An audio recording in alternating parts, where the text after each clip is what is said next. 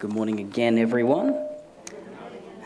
We're uh, going through our Commands of Jesus series um, right now, and today we're talking about Jesus' commands that he gives us to, uh, to be righteous and to be pure, uh, and what that means. And so I selected that verse because I thought I'd take the most intimidating one I could, um, and then we'll talk about that. So I'm going to pray, uh, and then we'll get into God's Word.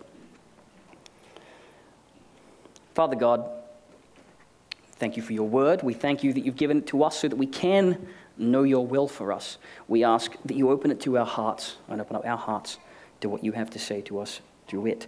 In the name of your Son, Jesus Christ, we ask this. Amen. So Jesus commands us to be righteous, and he commands us to be pure. Righteousness being this condition of acting correctly in the eyes of God. So Matthew 5 6 says, Blessed are those who hunger and thirst for righteousness, for they will be filled. And we're commanded to be pure, and purity is the condition of cleanness, of being without stain or blemish. Blessed are the pure of heart, for they will see God, is in verse 8 of Matthew 5.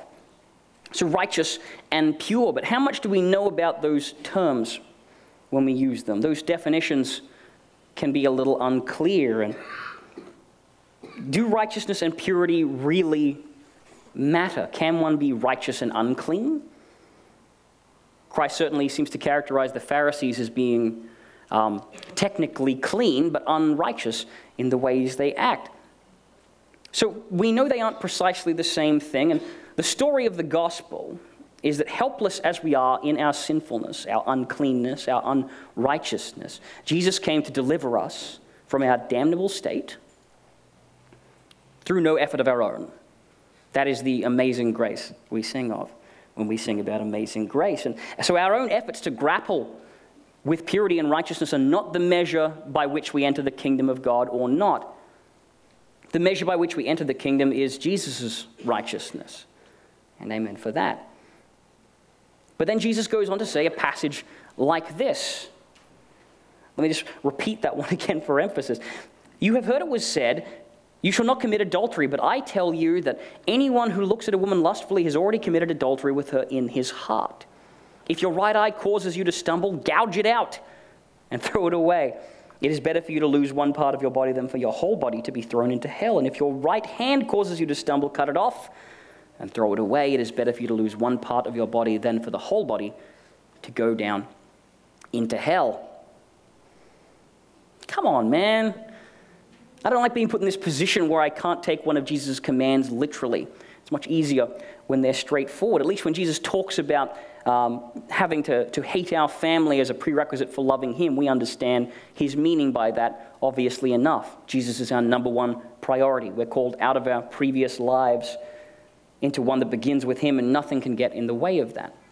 That's the kind of hyperbolic teaching I can get behind right away, but it is not easy to get around the fact that in this passage it really sounds like Jesus is advocating eye gouging and hand chopping. There's no denying that the plainest reading of this text is him saying that you become impure at the level of your temptation to sin, not at the level of action. And if you don't deflect sin at the level of temptation at any cost, then you'll be destroyed. So we might say, well, this is just Jesus being hyperbolic about the action we need to take. We don't need to get all amputatey about this. This is about removing temptation from our path. Really? Do we do that? Mostly not. The idea of, of men lusting at the, at the sight of women is particularly powerful as an illustration because men are so visual. Um, and Islam wrestles with a similar idea in their, uh, in their moral code. This it's the rationale behind the veil that Muslim women often wear to shield them from the eyes of men, to prevent the men from having lustful thoughts. This is because hair was and is in cultures, uh, particularly in the Middle East, considered a particularly alluring feminine trait, and so they cover it up with the hijab. There's a little bit of that idea in 1 Corinthians when they command women to cover up their hair in church as well. Now, the problem with the head covering, however, is that once the hair is off the table, men are perfectly capable of being fascinated by any other part of a woman's physiology. Can't see her hair, but oh, how about that face? So then they'll cover the face with a greater veil, can't see the face. But what about that general shape? That's something to talk about. And they'll cover that up with a veil as well. Can't see a general shape, but how about those eyes? Those are some fine looking peepers. And then you can get the full sort of Saudi niqab with the mesh over the eyes and the gloves and everything. This is not a uniquely Muslim cultural phenomenon. It's not just the way that a certain people group thinks. The West does it too, just in reverse. You could assemble a time lapse uh, slideshow of women's fashion over the last hundred years and watch the skirt hem like fire up um, from the ground up to around the waist. Uh, Scandalously revealing ankles back in the 20s, not a scandal anymore. Okay, calves, not a scandal anymore. Until today, when we have fashion designers who are struggling to push boundaries because they're running out of places to remove fabric. So go, here's yesterday's dress. I guess we'll just remove the whole back of it. I mean, everything down to the tailbone, everything around the ribs, slice it down both sides. Can we just make the whole thing out of glad wrap and glass beads? I mean, can this be done? The objective there is not to find a solution to that problem, but to find a, a place that doesn't trigger social alarm, but does escalate temptation. That's the purpose of Western fashion. So, to bring us back around, do we have to gouge out our eyes or not? Or at least wear blindfolds when we leave the house? Because this is a serious issue for men, particularly, although women are hardly immune. But we know because of the way that women's clothing grows or shrinks, depending on cultural values, that there's a part of a man's brain that is uh, that generates that that uh, enticing suggestion that will adjust itself to whatever's available. You can't outmaneuver it. It will find out a way to find women attractive. And I have a feeling that if you poked a guy's eyes out, he would become very interested in female voices. And that dance could go on and on and on, with the only solution being death or a chemically induced coma. But Jesus says this is so important that it is worth spilling blood over. And in the Old Testament, people died over matters of righteousness and purity fairly regularly.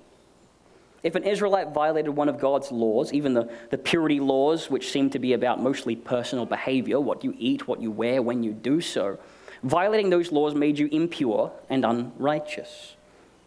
At best, that meant you were a social outcast and needed to be put outside the camp for a couple of days for a cleansing period. People couldn't hang out with you. At worst, it meant that your friends and neighbors would kill you with stones over a matter of collecting sticks on the Sabbath or a mutually voluntary sexual encounter, actions that do not, at least directly, hurt people righteousness and purity are important enough before God to kill and die over. Why? Well, it might be worth looking at what the ancient Israelites were talking about when they were striving to obey these purity laws for the first time. What is the world like for God's people at that time? Why did they have these laws? What did they understand them to be for? And why did violating them make them impure? Why did it really matter to them? And why does it really matter to us if God sent Jesus to pay for the price of mankind's impurity and unrighteousness anyway? So, archaeologists have been digging around in, uh, in the area of where Canaan used to be in Israel for a long time. And one of the interesting things they, they tend to find, uh, they'll find ruins of fairly nicely constructed houses, well constructed, showing some skill and expertise, and they'll be filled with terrible pottery sort of lumpen, misshapen pottery in jars. And this is weird because for an archaeologist to find bad pottery in a good house is unusual. One of the first things a culture usually does is learn how to make pretty good pots, because that's where you keep stuff. And suddenly after that, you start making pretty good houses. It's evidence of an incredibly primitive people who moved into the recently vacated homes of a more advanced people, the Israelite sons of slaves in the desert, who grew up in the desert, incidentally. They didn't even know how to make the bricks that they were making in Egypt. Uh, those guys, with about zero skills between them beside animal husbandry from the flocks they were bringing along with them, moving into the Canaanite cities and dwellings. It wasn't just a, a bunch of new rules that God was deploying upon an already civilized people to add to their sense of what it was to be a society. It was a rule set given to 12 tribes designed to forge them into one nation for the first time. From the ground up, with scrubby pottery to begin with, but big plans for the future. They were to be united by their commonalities and their common love for God and divided from the world. He was working to fulfill the promise that he made to Abraham. This was God's promise to Abraham I will bless those who bless you, and whoever curses you, I will curse, and all the peoples of the earth will be blessed through you. From Genesis 12 3. Israel's supposed to be a preeminent feature among the nations, kind of a leader of nations. And to do that, it had to be distinct from them. And we get a prophetic vision in the book of Isaiah about what this was really supposed to end up looking like, at least in the way that the ancient Jews could comprehend it in Isaiah 66. This is a vision of the new heavens and the new earth from verse 17 in Isaiah 66. Those who consecrate and purify themselves to go into the gardens, following one who is among those who eats the flesh of pigs and rats and other unclean things, they will meet their end together with the one who they follow, declares the Lord. And I, because of what they have planned and done, am about to come and gather the people of all nations and languages, and they will come and see my glory. I will set a sign among them, and I will send some of those who survive to the nations, to Tarshish, to the Libyans, to the Lydians, famous as archers, to Tubal in Greece and to the distant islands that have not yet heard of my fame or seen my glory. They will proclaim my glory among the nations. And they will bring all your people from all nations to my holy mountain in Jerusalem as an offering to the Lord on horses and chariots and wagons and on mules and camels, says the Lord. They will bring them as the Israelites bring their grain offerings to the temple of the Lord in ceremonially clean vessels. And I will select some of them also to be Levites and priests, says the Lord. So the, the world was meant to see Israel, to see them faithfully following the Lord's ways, and then to be drawn to follow their Lord. They were meant to be deliberately distinct for that purpose. So when God commands the Israelites not to eat pork or shellfish, or to wear clothes made of two kinds of thread, or not to marry outside of their nation, it's not because God hates prawns, or because he hates 50 50 polycotton shirts, or because he hates interracial marriage. It's because the Jews were meant to be distinct from the people of the world so that they could be a lure to the world. And following these commands made the Israelites righteous because they were well. It would have if they had followed them. It would make them righteous. And, and right, both in English and in Hebrew, means straight, it means precise, means in line. A right angle is an angle between the ground and something standing upright upon it. Right means an accurate measure of something. Like when a carpenter is sanding wood true, he is rendering it into the right shape. And the right answer to a question is the true one. To be righteous was to be truly in line with the standard that God has established for men. And to be pure meant to be made clean, to be free of dirt and imperfections, to be purely one thing and not another thing. Pure water is water that isn't mixed with anything. Pure nonsense is a sentiment which has absolutely no sense in it. To purify is to scrape away or wash away or burn away everything that can't endure the washing or scraping or burning. To puree fruit is to blend it from distinct portions into a seamless goop.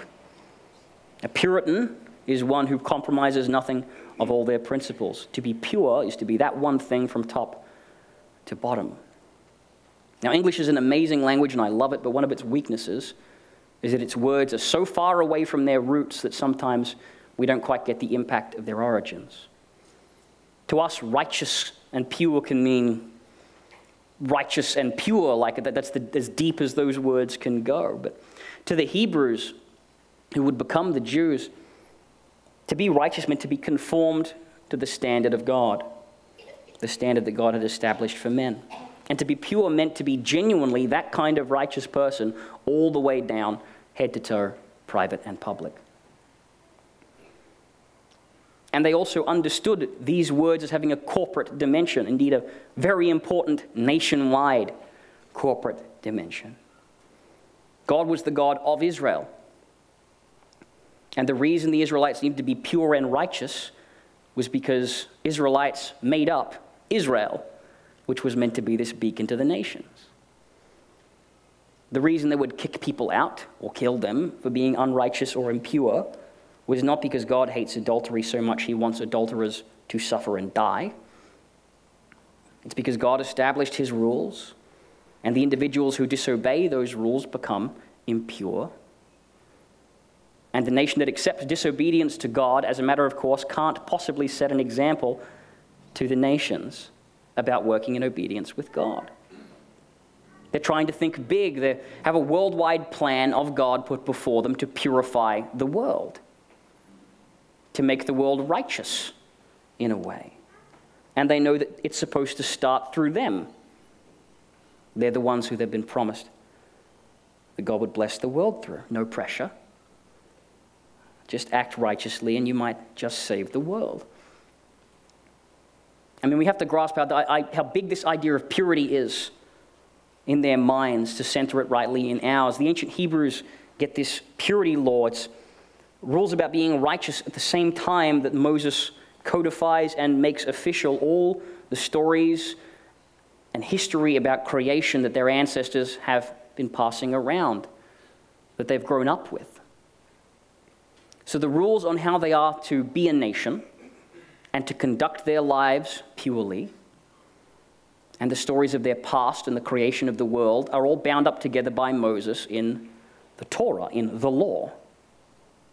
It's given to them as they're going into the Holy Land to fulfill this promise uh, to Abraham that all nations in the world will be blessed through him. And now they understand it a bit more in long form. All the nations of the world will be made righteous through you. And they know the stakes of this promise because the foundational story upon which their cultural identity is built, the thing they understand the world through, is knowing that God made a pure and righteous world in which people sinned, making it impure. And now that world is no longer true to God's purpose for it.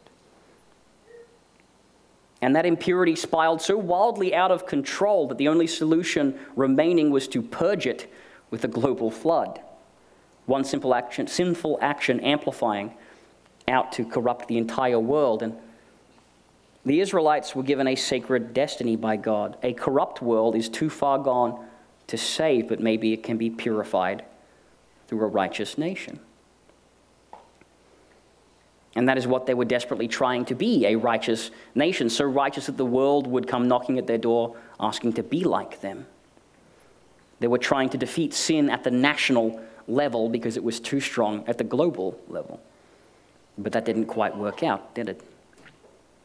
The Israelites encountered challenges bad leaders, bad people, marriages to foreign nations, which brings them false gods, which causes them to stumble constantly. Elements of their nation get corrupt, and they make that nation impure. So the problem is moved down one step. Now, sin's not just too strong at the world level, it's too strong at a national level. Impurity can't be solved at the level of a nation because parts of that nation are corrupt, which makes it impure. But they might be a little bit ready for that. There's provision in the law to follow this down another level. So the nation of Israel is corrupt. We'll do what Moses provisioned, what God approved, and we'll build a temple. That temple will be staffed exclusively by one tribe of Israelites, the most pure tribe, the Levites, their job will be purity. They will handle the sacrifices and the rituals. They'll symbolically take the nation's guilt onto themselves. Maybe we can win this at the tribal level because we can't win it at the national level. But guess what? Levites are people too. And the most galling single crime that occurs in the Old Testament is performed by a Levite in Judges 19, not for the faint of heart. So, from within the tribe of Levites, now there's a particular family, the priestly family, and they will take on a higher office again. They'll take the sins all the way up from the tribe of Levi. Maybe we can win this at the family level. But guess what? Priests are people too, and they are flawed and corrupt. And more than once, Israel realizes their priests are corrupt, often when God strikes them dead, but not always. Sometimes just in a moment of clarity. And they swap them out for another family from the Levites. Now you can see the desperate, doomed juggling that Israel's trying to do. They are trying to save the world, to make it pure, in a phrase, to take the sins of the world upon themselves. To be pure enough that a corrupt world is washed clean by them. But they can't stop the corruption at the national level. So the Levites will take the sins of the nation upon themselves, but they can't stop it at the tribal level. So the priests will take the sins of the tribe upon them. And by the time we get to Jesus' day, the Jews are floundering around at the individual level. The Pharisees are trying to be professionally pure and upright personally. And their genuine belief is that if they can be pure enough and righteous enough, then they can police others being pure enough and righteous enough, and they can kind of get the wheel turning the other way. If they can get everyone righteous enough for a period of time, then the nation will be pure enough for God to send his Messiah. He'll kick out these, these Gentiles who are making Israel impure, and we'll flip the whole cycle on its head. The world is too corrupt, the nation is too corrupt, the tribes are too corrupt, the families are too corrupt. Can we stop the corruption of the family at the individual level by following these purity laws individually to a T? And Jesus arrives on the scene and says, No, you can't. All you individuals are corrupt. No individual can be pure enough to purify anyone, let alone his family, let alone the world. And if you can't stop it by being a pure enough individual, how do you stop the corruption of the world? Jesus says, Good question. Jesus says it needs to be stopped at the level of the temptation to the individual sin. You have to get in below the individual offending action that makes the individual family, tribe, and world warped against its creator. Jesus says if you want to avoid sinning, well, sin happens inside, it happens mentally. So if you have a sinful hand, maybe if you chop that off, maybe what's left of you will be pure enough to compensate.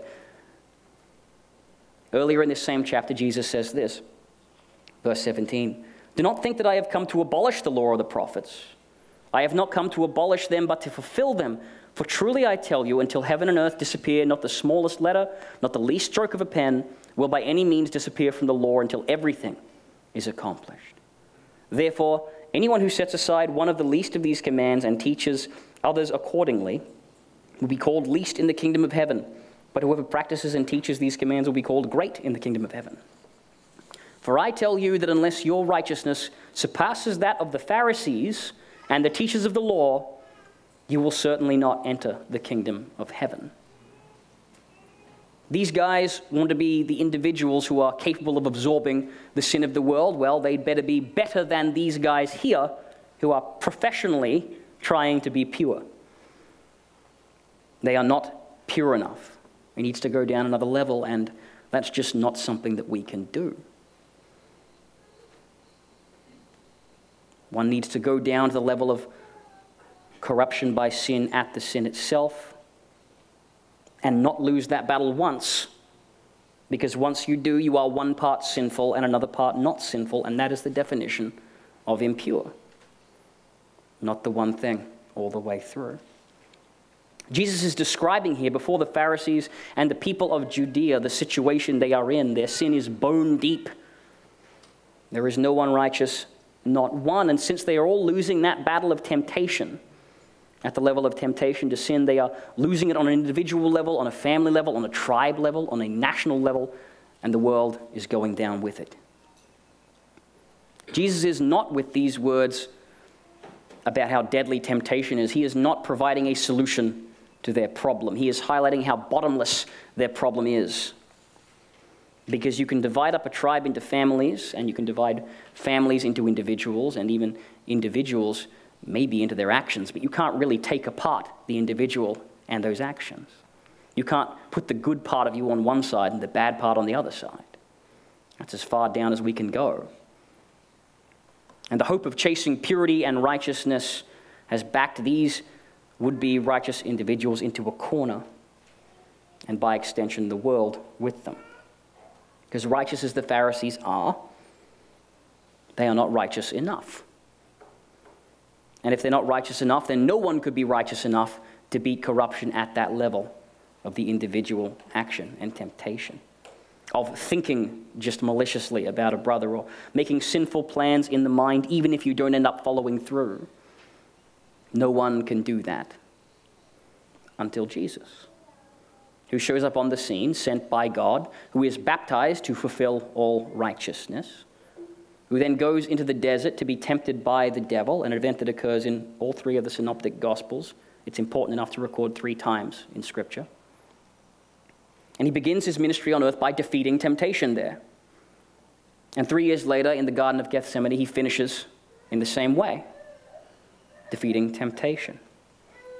Here, finally, is this individual who can beat the corruption of sin at that level of temptation. And thank God for that because no one else had a chance. And what that means for us as individuals means that we can come to Jesus to be purified at the level of our sins. He has the power to win that battle. The immediate effect of that is this promise of forgiveness and eternal life. The lifelong impact is the indwelling of the Holy Spirit that progressively purifies us, to make us more righteous, to isolate in us those parts of us that cause us to sin, and then we let those parts die. This is what it means to die to ourselves.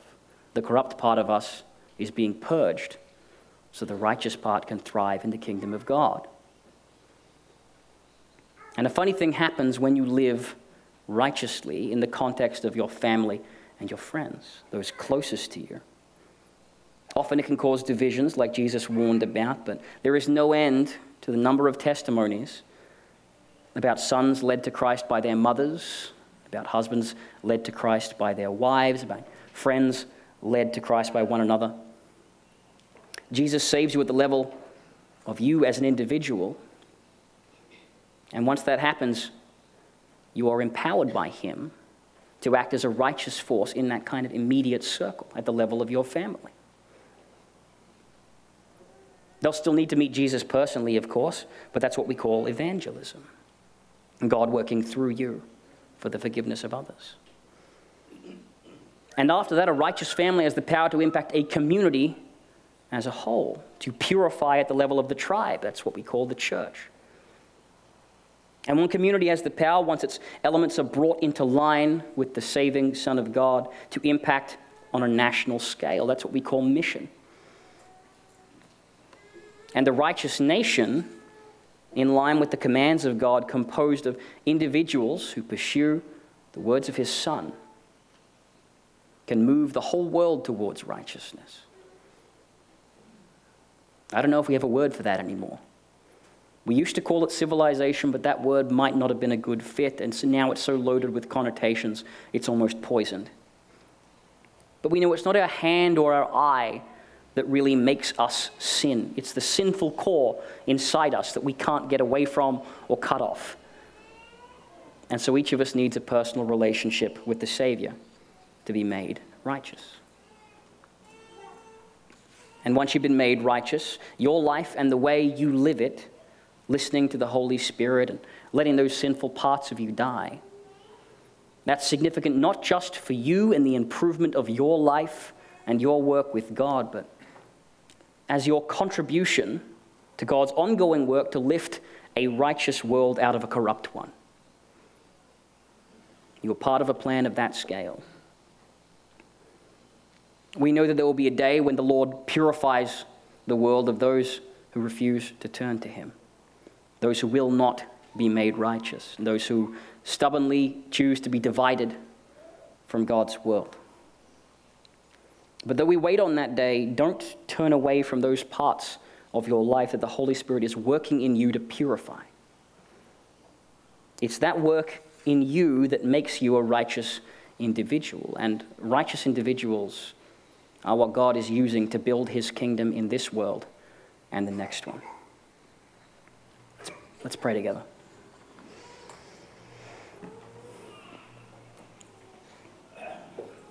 Father God, your Son showed the world that He alone was the conqueror of sin and the, the cure for sin, the sin that we've all partaken in. We praise you for saving us. We ask that you hold us to your standards and empower us with your Holy Spirit to meet them. Make us righteous in your eyes so that our families will be drawn to you. Make our families righteous so that our communities will be drawn to you. Make our church communities righteous, Lord, so that our nation will walk in your ways. And make our nation obedient and hungry for a revival of your word, Father, so that the whole world will know that you are God. We ask this in Jesus' name. Amen.